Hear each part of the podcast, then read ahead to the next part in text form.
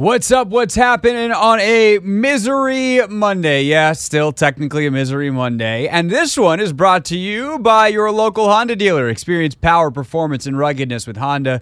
See your local Honda dealer. Anthony Haney is back today. Anthony, how was your Thanksgiving, sir? My Thanksgiving was fantastic. It was a little too short, but I'm Always glad to be back. Always is. Finally felt refreshed. Uh, a couple days off. Got the bye week coming. Uh, and then it's a sprint until it's time to find some new coaches and a new general manager and all that kind of stuff. Well, they already, they already did some of the cleaning on the coaches, and that is where we start. I know the game was Thursday, but this is the first show we've had, so this will look like our usual Monday show. Uh, Michael Phillips at five o'clock, you pick six at six, the whole dealio, including It's time to get the breakdown started. First up, 10 observations. Stood gets high and just boom, put it right on the ground. It's first and 10. Every Monday after a Commanders game, we do first and 10, starting with, well, you know, Number one. the defense felt the word I'm going to use is inevitable. And at that point, Jack Del Rio had to go. Now, are they rearranging deck chairs on the Titanic? To an extent, but it's not a perfect analogy because there are things you're trying to evaluate. It'd be like if, if as the Titanic was sinking, there were engineers running around being like, look, we know the ship's going down, but does this part work? Oh, okay, that's cool. Let's salvage that for later for a new ship. So qu- throw that that insert boat part here in a life raft. We'll use it next time. Sorry to the people who are going to be lost along the way. And that's realistically where they're at now. They're at an evaluation point moving forward, and what they needed to do was figure out a defense that they can play where they can actually look at the pieces. Because this one stinks. It stinks the high heavens, and the players can't play it, which makes it impossible to evaluate the players other than to say, hey, whatever scheme they're trying to operate, they can't do that. And there is no more inevitable feeling than the first scoring drive the Cowboys had. So the defense actually held uh, once in, in that first quarter. They might have even held twice. I have to go back and look at the drive chart. Um, there was a lot of touchdowns in that first half. It was like hold, hold, touchdown, touchdown, touchdown, touchdown, hold, hold, third quarter, excellent, pitch to shutout. Downhill it went, and boy did it go downhill fast, 25 nothing, including the Howell pick six. Uh, congrats to DaRon Bland on your history in the fourth quarter. But on the Cowboys' first scoring drive of the game that ultimately put them up seven to nothing. They start in the shadow of their own end zone. They start with Dak Prescott in the shotgun, standing on the goal line. He takes a quick drop and fires an absolute dart over the outstretched arms of Cody Barton. And I'm not saying Cody Barton's name to pick on Cody Barton because that was good coverage. That was a ridiculous throw from Dak Prescott because he couldn't have put it any loftier. Otherwise, a safety would have been able to come over and kill his tight end. Instead, perfectly placed ball over the outstretched arms of Cody Barton, who's running as a Tampa 2 linebacker up the field, trying to trying to do the best he can. And look, it's not perfect. You know, could Fred Warner have made a play on the ball? Maybe, but he's Fred Warner. But it's good coverage. They hit the shot. Okay. All right. That sucks. Now let's bow up and still force a punt. Nope. Completions, good runs. Oh, hey, up. Cowboys commit a penalty. We got him now. Nope. First down. Commit another penalty. First down. And then ultimately they score. And by the way, they score on that drive despite the fact that Tony Pollard fumbled the football and CeeDee Lamb recovered it.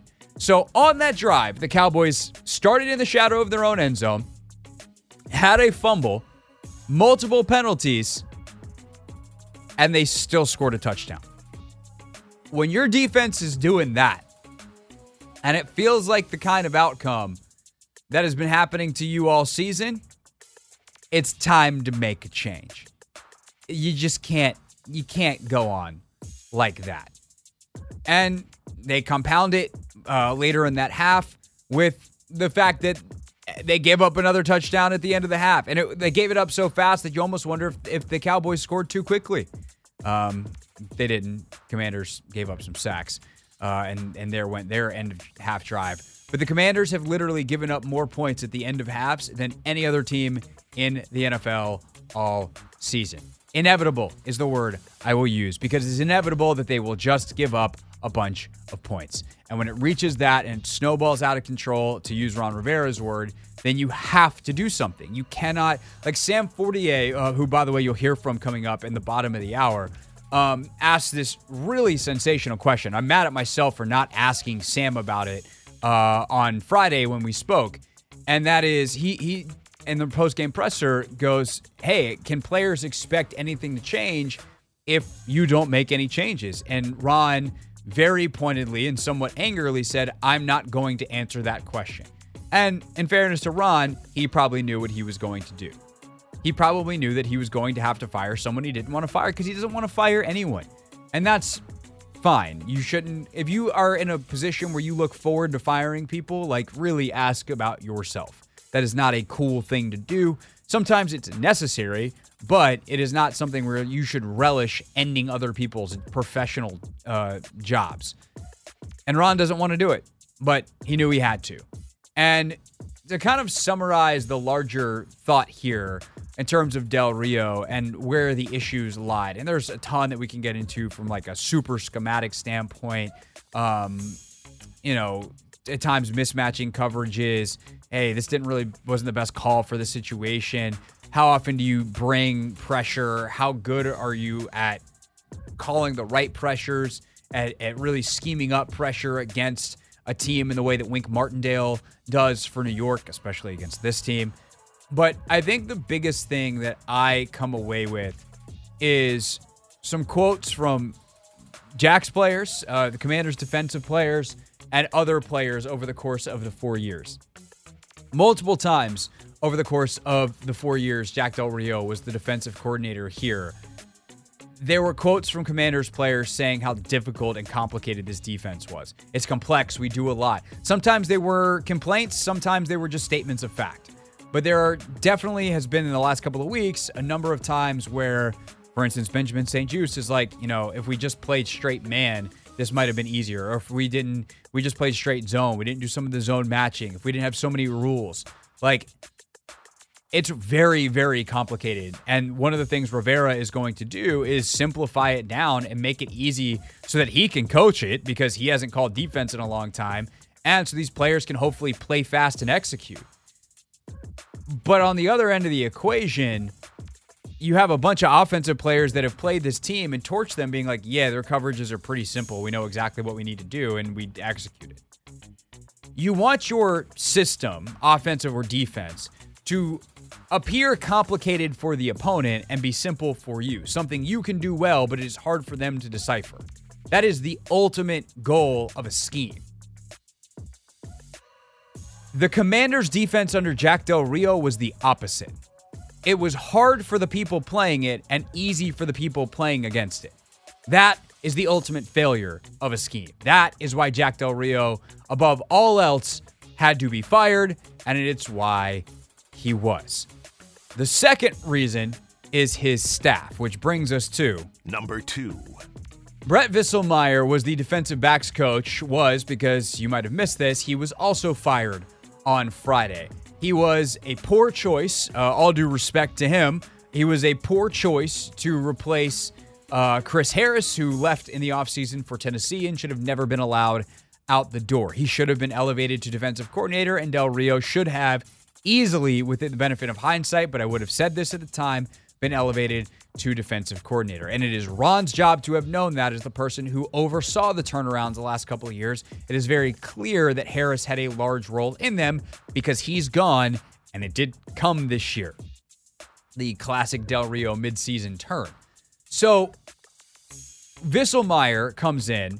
He's got not a whole lot of NFL experience, not a lot of high major college experience, if any. He's extremely inexperienced. He's basically only worked for Del Rio. The position is way too big for him. And to compound that, to compound the fact that he's not good at the job, they took DB's, his position, with the first and second picks in their draft. So you have now essentially wasted a year of development for Quan Martin and Emmanuel Forbes, who will have to start over next year, learning from hopefully a great defensive backs coach that can get the most out of their vast talent. which brings me to kind of a larger point um, before we get to the final seven here in first and 10. Uh, this is this is something we'll flush out more as the week goes. I think we have actually crossed a Rubicon in talking about the talent on this team. Everyone now is going, we overrated the talent. I actually don't think it's that good. I don't know that that's correct. And this is kind of a 2A. This is not this is this is not uh, an official first and 10 take. This is this is a put a pin in it. We're going to talk about this tomorrow, Wednesday, Thursday and probably for the rest of the season.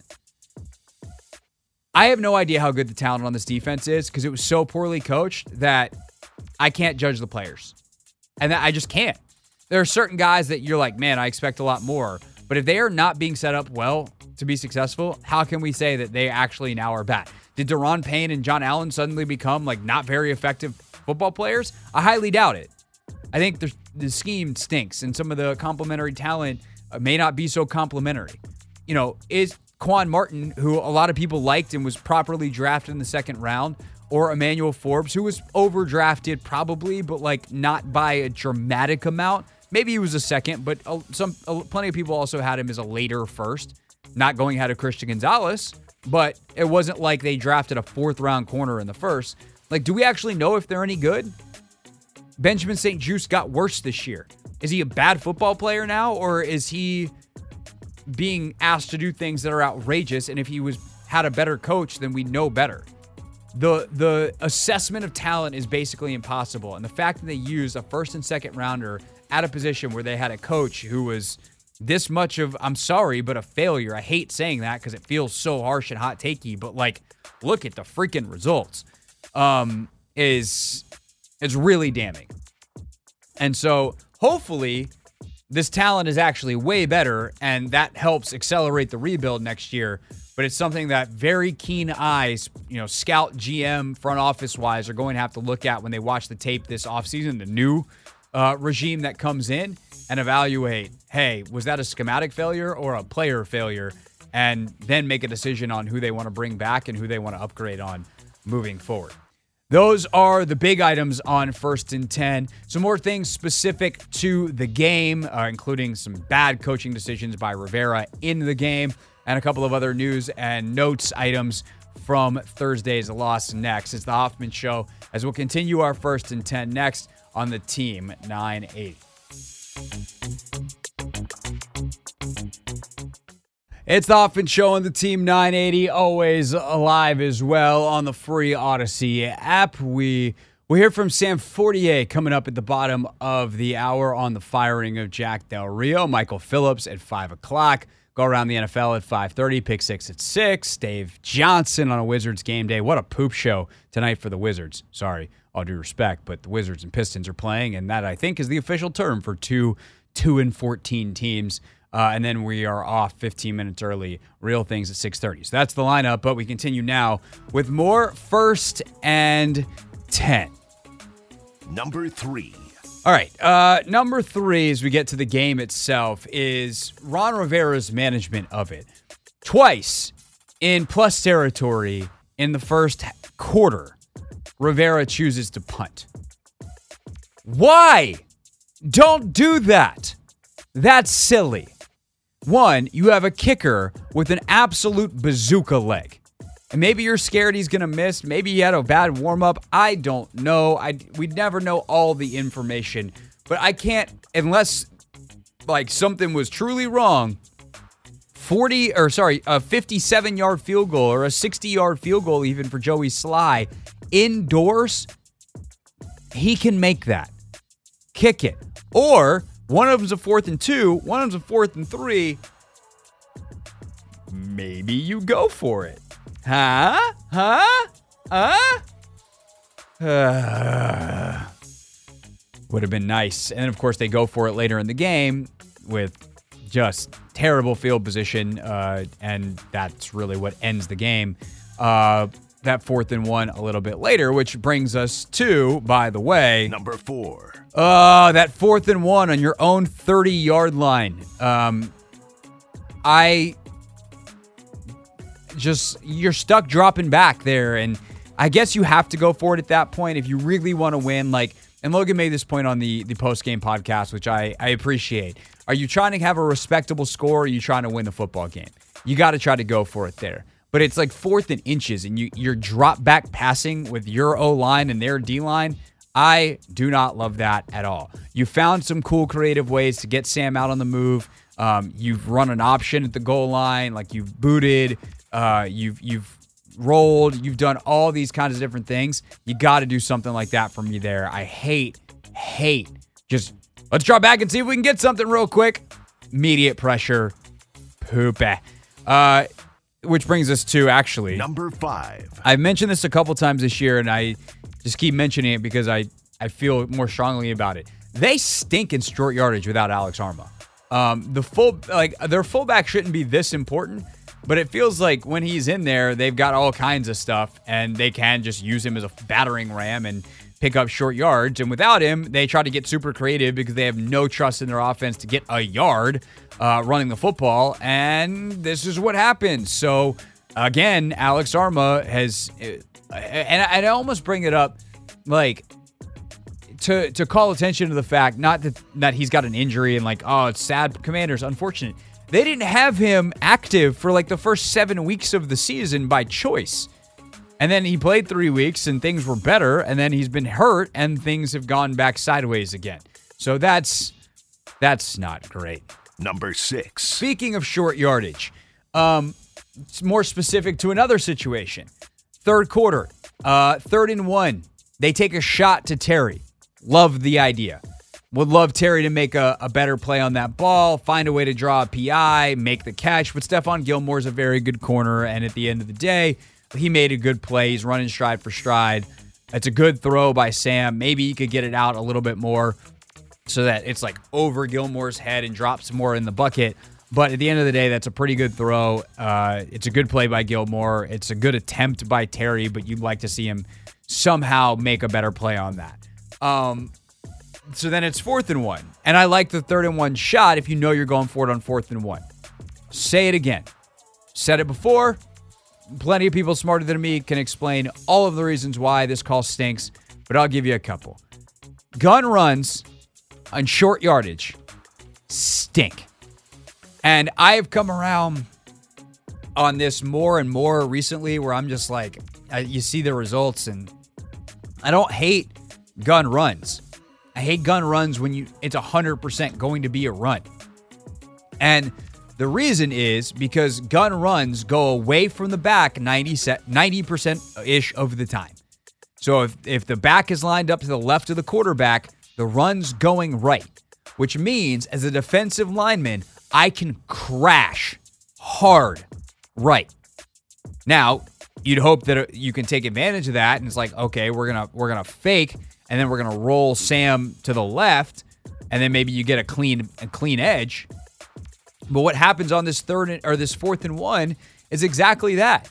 They run the ball. Uh, back back is left of of Howell. They run to the right, and the defensive end crashes hard inside of Charles Leno, and it's a Leno's got to make the block, but it's a tough block. Like you're setting your guy up to have a much more difficult task than if you just ran the same play out of the dot and that defensive lineman had to play it straight. He knows the ball is going away from me. And it, whether it's going inside or outside, it's going that way. I am not getting a cutback in my lane. Like there is no angle for that to happen. It is a front side play, or if it's a cutback, it's on like an outside zone, and I'm going to be there to clean up that cutback.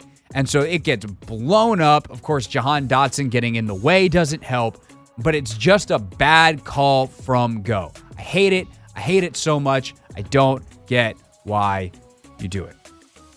Number seven. The distribution again offensively I, at this point, like I, I feel, I feel a little bit not bad, but I feel like I'm beating a dead horse here.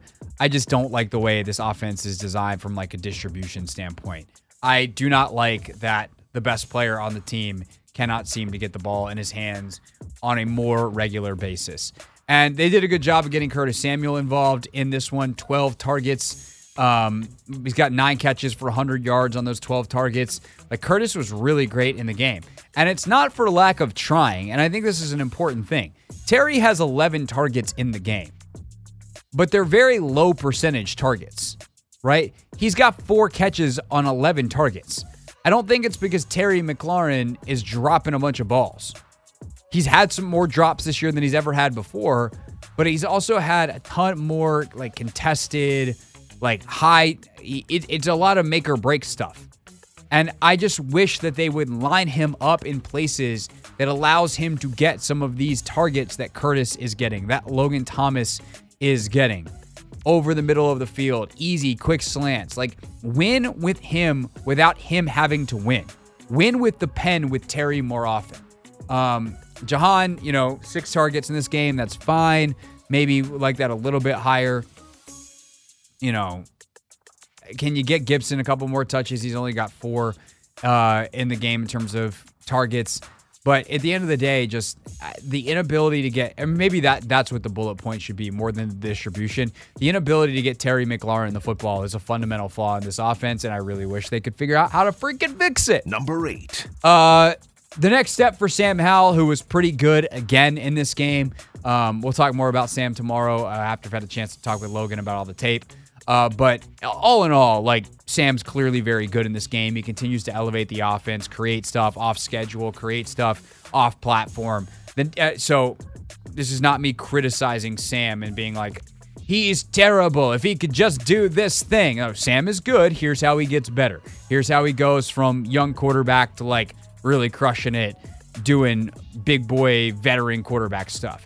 And it's something that Tony Romo talked about during the broadcast.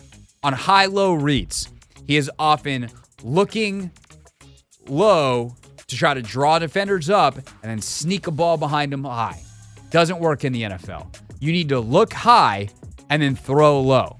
And as Romo said, I thought this was a great point. What you learn is that instead of a 14 yard, like sliding high level catch and throw, like high level difficulty catch and throw, there are guys like running a deep out on the sideline for 14 yards. You throw the ball six yards to the underneath guy, there's a ton of space, and he runs for six more, and you wind up getting 12 yards anyway. So just make the easy throw and do it quickly.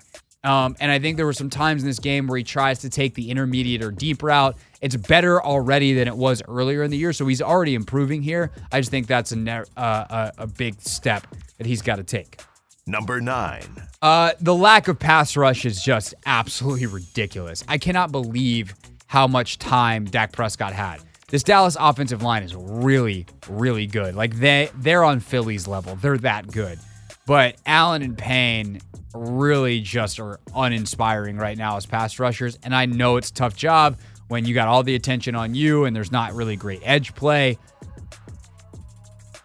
But they got to figure it out. They're getting like that's that's why they're supposed to be them. And it's not like Casey Toohill's totally inept outside and that some of these younger guys don't have any pass rush juice. It just they got the the inability to generate pressure is, is another huge reason why Del Rio got fired, and that was on display in a pretty wild way on Sunday. And then last but not least, Number 10. y'all can get mad at me if you want, if you want, but Dak eating the turkey leg was hilarious. I'm sorry, it just was. Dak, like, if it didn't happen to your team, you'd think that was the funniest thing you saw all weekend. Dude was so confident that he was going to score another touchdown that he told his teammates, nah, we got to get one more. This game's not out of hand yet. We're still going to be able to do the turkey leg. And then he went down on the next drive, scored another touchdown, and ate a turkey leg. He ate a turkey leg on the field on Thanksgiving. And it's another reason Jack Del Rio had to go because that is high key embarrassing, but it was also high key hilarious. And if you don't like that, you don't like humor, and you're being a sassy pants because your team got absolutely crushed. I get it because your team got absolutely crushed, but that was funny. Uh, it's the Hoffman Show. We're on the Team 980. We're always live as well on the free Odyssey app. And when we get back, Sam Fortier's thoughts from the Washington Post on Jack Del Rio getting the axe on Friday here on the Team 980. It's the Hoffman Show on the Team 980, always live as well on the free Odyssey app. So on Friday, news breaks. Commanders fire Jack Del Rio and Brett Vieselmeyer. Pick up the old blower because we don't have a show that day. Uh, text my guy Sam Fortier and say, hey, would you like to talk about this uh, on the old internet? And luckily, Sam uh, was willing to do that. And so we'd like to play that for you now. So we live streamed on Friday, which is a good reminder that if you have uh, a YouTube account or you consume YouTube or you think maybe, you know, Craig talks about this a lot, maybe maybe I should. Uh, it's very easy. You sign up for YouTube just using a Gmail account. Um, you know, then you can subscribe to, you know, us. You can subscribe to 1067 The Fan. You can subscribe. JP Finley's got a channel. I've got my channel. You know, some of your favorites, like John Keim, has a channel. So, like, there, there's plenty of, of DC sports coverage, sports coverage. You know, if you're into cooking stuff, whatever. You, it's 2023. People know how YouTube works. Get on with the, the show. But it's just a good reminder that uh, if news breaks and we're not able to talk about on the radio, sometimes we will do digital exclusives. So it is worth subscribing uh, at 1067 The Fan, at the Team 980, and at Craig Hoffman. And uh, if you if you're not into that, uh, if something's really good, we'll play it for you on the radio, and and that's what we're gonna do right now. So here's me and Sam Fortier uh, on Friday talking about the decision to can Jack Del Rio. So 45-10 yesterday, Sam, is the icing on the cake. At the end of the day, like, why do you think Rivera waited to do this now versus like? Because to me, it's like, okay, there's nothing left to save for this season what if you had done this after the Bears game? Is it just it became untenable to go to work every day? Like, what was the breaking point? To me, the breaking point was losing to two division rivals, one of whom was starting an undrafted rookie third string quarterback and not solving defensive problems, not maximizing your defensive personnel. I mean, he's given up explosive. His defenses have given up explosive plays for years. It's obviously been worse this year. They didn't make the midseason turnaround that they usually make. And I think that Ron wanted to give his guy a chance. This is a guy that Ron brought in, stuck by through some, you know, comments that he made about January 6th. He's he's stayed with him even when, you know, Jack couldn't find a scheme to maximize a high price free agent in William Jackson. Um, I mean, there's been a lot of problems, a lot of misses, even though Jack, I think, has had the defense playing really well at times over the last four years.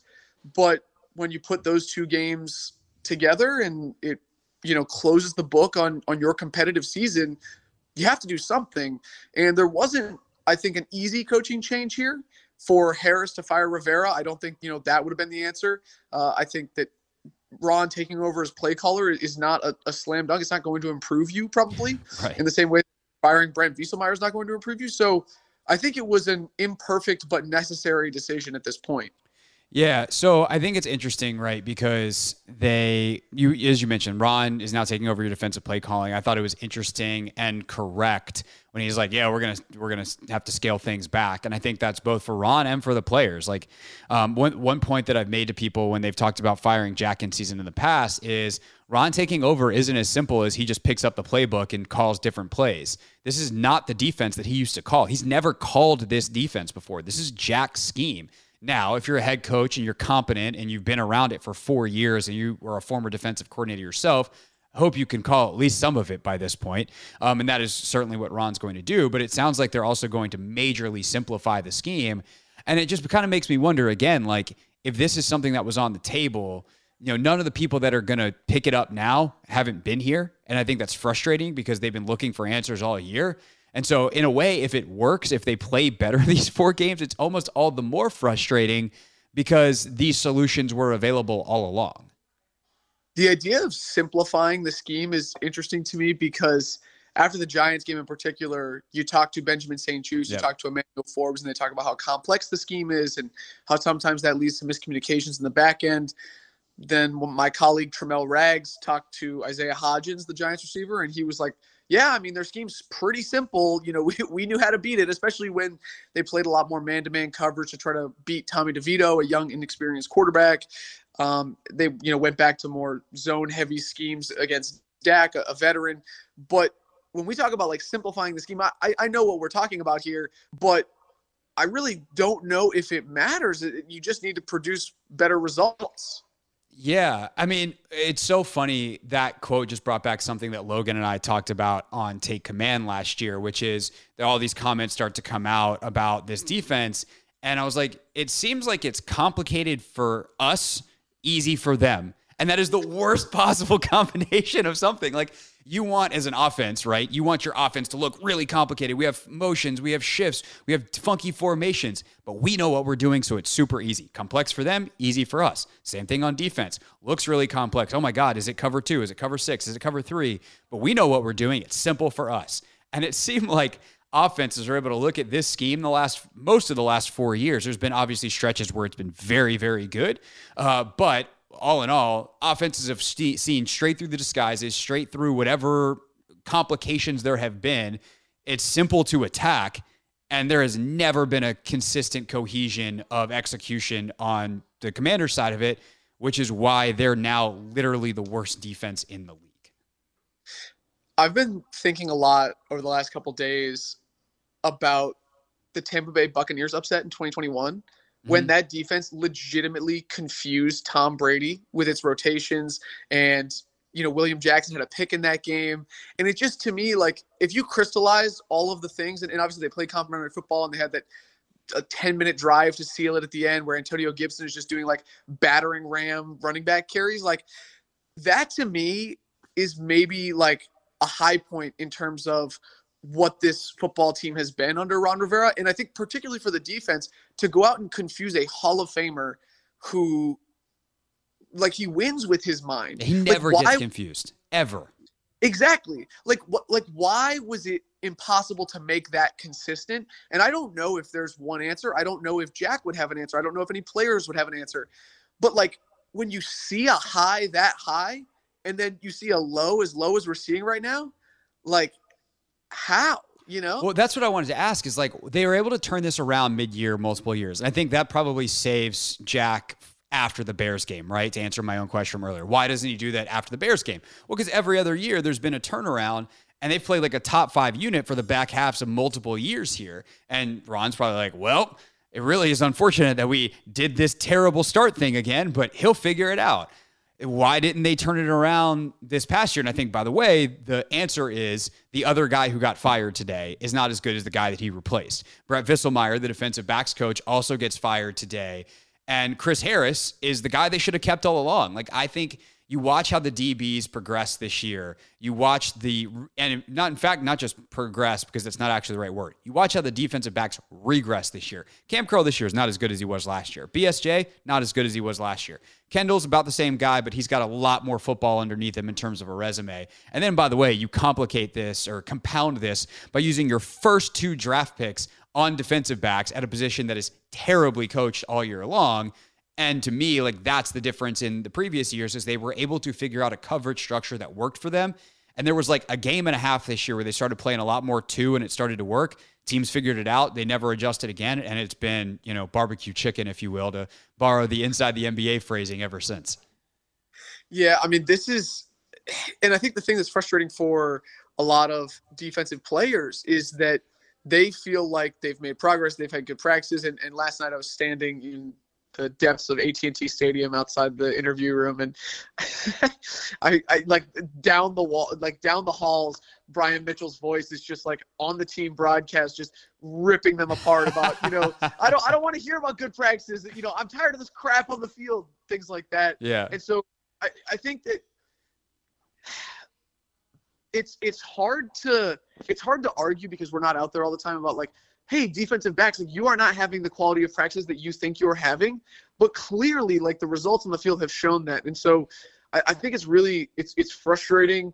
Um, like why can't guys pass guys off? Like, right. like why can you not communicate in the back end? Why is it why did the zone match scheme switch not work? Um, I mean, it's obviously coaching, detail, players, all of those things. Um, but untangling those like messy cord of wires is, is feels impossible at times. Yeah, I think that's that's going to take a while and you know it's going to take guys talking which obviously when people get fired all of a sudden there's no reason reason to keep secrets. Guys tend to talk you've been doing this long enough. And you know look last year it uh it happened before uh people got fired. He wrote the story uh, for those that may not remember uh, sam wrote the story about scott turner that uh was uh not great uh at least if you're scott turner. So who knows what what people are be willing to say this week, um, and and obviously moving forward uh, through the bye week and through the rest of the season. Um, yeah, I, I, actually that also sparked this other kind of complimentary thought, if you will, because I was having a conversation after last week's game in the locker room with uh, one of the offensive players, and he was just like, "Man, if you got if you could see us practice, our offense does not look like this. Our offense is so much crisper. We hit big shots." And I was thinking about that conversation like two days later, and I was like, "Was that just because you guys get to play your defense in practice?" Like, what is, you know, is it just like, you know, whatever the opposite inverse of iron sharpens iron is? Is it just two bad units going against each other in practice?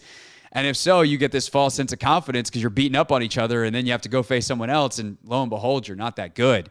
And I just I wonder if that's kind of been where we were the entire year, and you can never know in training camp because you don't get to see it against someone else. And they even did go to Baltimore, and like they looked good against Baltimore. I think that's the thing that's crazy to me is just it never came together this season. They have all the reason that it should, which honestly does give me hope for the future. Like I do think good a good coaching staff can come in here and turn this thing. Not to mention the draft picks and the the cap space pretty quick, but like. I don't know. I guess to, to like tee up a question for you, do you think the players here are much better than the results. And this is this is as you start to untangle the wires, poorly uh, poorly coached team, or did we overrate the talent and the, the players actually aren't that good, and we overrated that in the preseason, and that's why they have not met expectations last year it was pretty clear to me and i think a lot of people that the offense did not live up to its potential because of three reasons right? Play calling offensive line quarterback. And i think that you could go into the offseason and say oh there are these three things that we need to fix. I don't think it is quite that simple this year but i do think that yeah there is talent on this roster and you're seeing a lesser than the sum of its parts team right now. I think that you do need to make some changes. You obviously need to add edge rushers. Uh, you need to add corners, uh, safety, depending on what happens with Cam Curl. Uh, I think on the offense, you know, you got to look at tight end. And, and, obviously, the big question is you have to evaluate Sam Howell. And I know that he's shown a lot of promising signs, but if you hire a GM or a coach who doesn't think he's the guy or thinks that they have a good enough draft pick and, and they feel like Drake Maye or Caleb Williams or one of these guys is an upgrade, they could go get him. So I think there's a lot of things at play, but I don't look at this roster in the same way that we did at the end of 2019 and said, like, this is a massive rebuild. I, I think that, like, there are pieces there, especially with the cap space that you have, especially with the draft picks that you're going to have. I see this as a, a, a not as complete project as it was when Ron Rivera came on. Yeah, I would say there's a lot of helpful pieces on this roster. The thing that's crazy about the 2019 team and this team is the same or the best players are the same guys.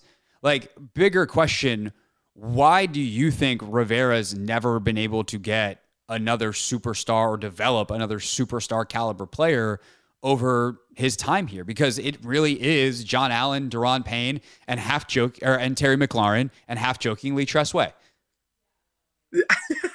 I mean, like, no, not jokingly, Tress Way. Like, he is yeah.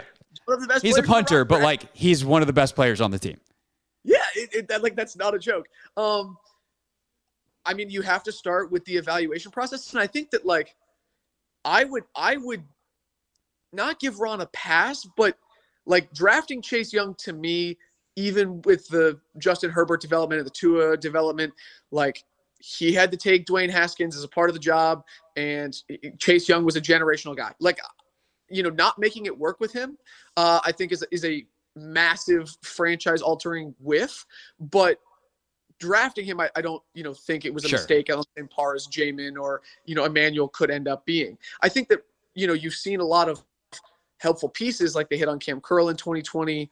Um, they've hit on, yeah, I think Darrick Forrest, even though, you know, he hasn't been as consistent or and he's been injured this year, but like I think they've added pieces, but why haven't they been able to add superstar talent? I mean, I think a part of it is the Ron Rivera model, I guess you could say, like the path of every year starting slow, midseason surge, either getting into the playoffs and losing or, or falling short of the playoffs. Like you have a middling draft pick every year, and and you know I, I don't think that the evaluation and development pipeline has been up to par. Yeah, I also just wonder like where did like what did Ron what was Ron thinking on some of this? And I've been thinking about this more too in terms of EB. Um, I know we're straying a little bit from the defense. This is mostly about Del Rio and whatever, but like the, this all plays into each other. Like you look at the the interior offensive line of Kansas City, like they're really good. Their guards are good. Creed Humphrey is one of the better centers in the league. Andy's always had good O lines going back to his days in Philly.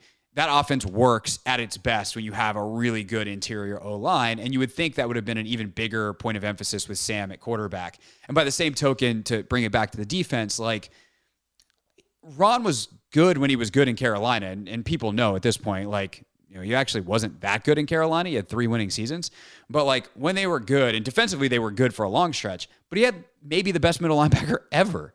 Like he had Luke Kuechly, and his he had obviously the the really good players up front, but that defense worked because they had studs in the back seven as well. Josh Norman at the peak of his powers at corner. They had Bradberry, who was really good, but Luke in the middle was the guy who made everything work. And here it's been kind of you know, the Cole Holcombs, and Cole's like a fine football player, but he's not anywhere remotely close to Luke Kuechly. Um, Cody Barton, obviously, they bring in. And, you know, if they thought Jamin was going to be that guy, like that's just a heinous evaluation of who Jamin Davis is.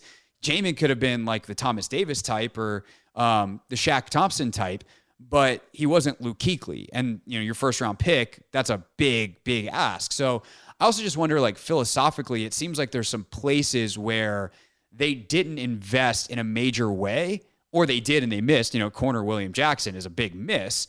And I wonder how much that obviously plays into it as well. Is like they tried in the wrong places, they didn't spend on the right things, and when they did spend, those they actually weren't very good at picking the right the right things off the shelf, if you will. Anyway.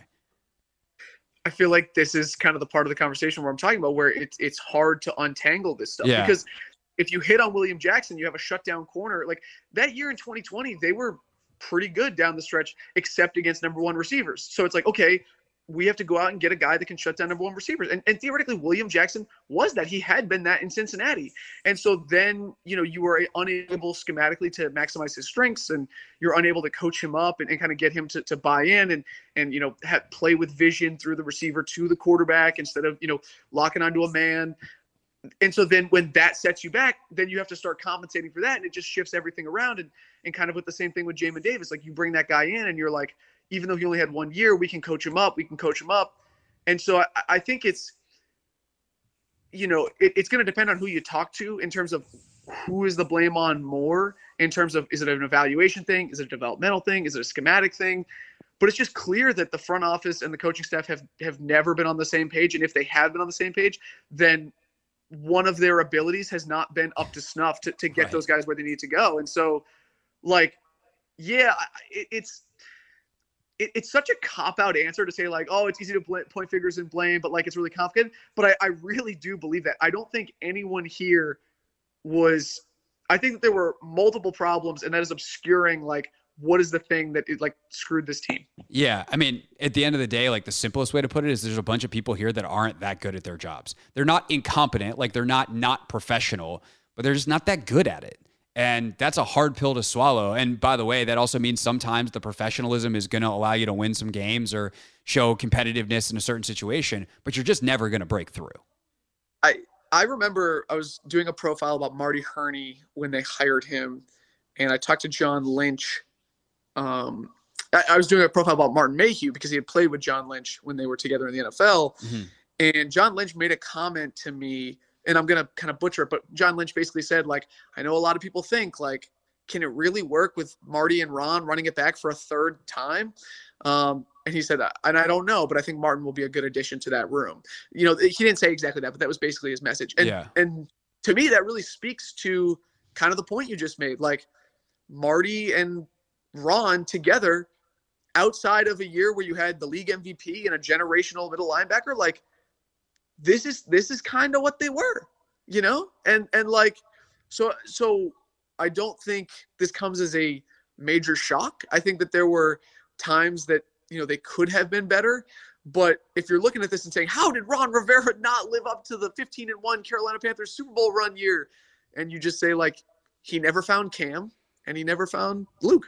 Yeah, no, that's a really good way to put it. All right, last thing. Uh, Sam Fortier, uh, again, with us. You can read his work covering all of this the game yesterday, Del Rio's firing, and what I'm about to ask him about uh, at WashingtonPost.com slash sports, which is where does this team go next? To me, this is kind of like, okay, we got our head on a platter. Uh, let's get to the end of the year, and then everyone's going to be gone and Josh Harris can finally really start anew. Again, if anybody expected anything differently, they should be mad at the NFL for not pushing Dan Snyder out sooner because Josh Harris got control of the team the night before training camp started. And to me, by the way, that is an underrated story in this is like if the NFL had any chutzpah to push Dan out faster, that would have been great because they literally just cost Washington the season. There was nothing Harris could do even if he wanted to. Who knows if he would have, but he didn't have the choice. Anyway, aside from that, rant that I've done a couple of times over the last year. Um, where does this team go from here, let's say between now and the end of the season? They play the games until now. and, and you look at Sam Howell and you say, Are you the guy? And I think it's going to be a good stretch for that, considering the, the really talented defenses they're going to face Dallas again, San Francisco, New, the New York Jets. I mean, um, they're, they're going to be in a track meet with Miami probably, or they're going to have to throw a lot. So, I mean, this is going to be some really important tape for whoever the next GM is to come in and evaluate. And I, I think, you know, I, I don't think it really matters how, how Ron is as a defensive play caller, but you want to see like, can you can Emmanuel finish strong? Can Quan Martin be something? Uh, I, I, don't really know what Benjamin St-Juste's role is on this team, but outside corner, I, I, don't know if he has a future there. Can he play nickel? Uh, can Jamin continue to make strides?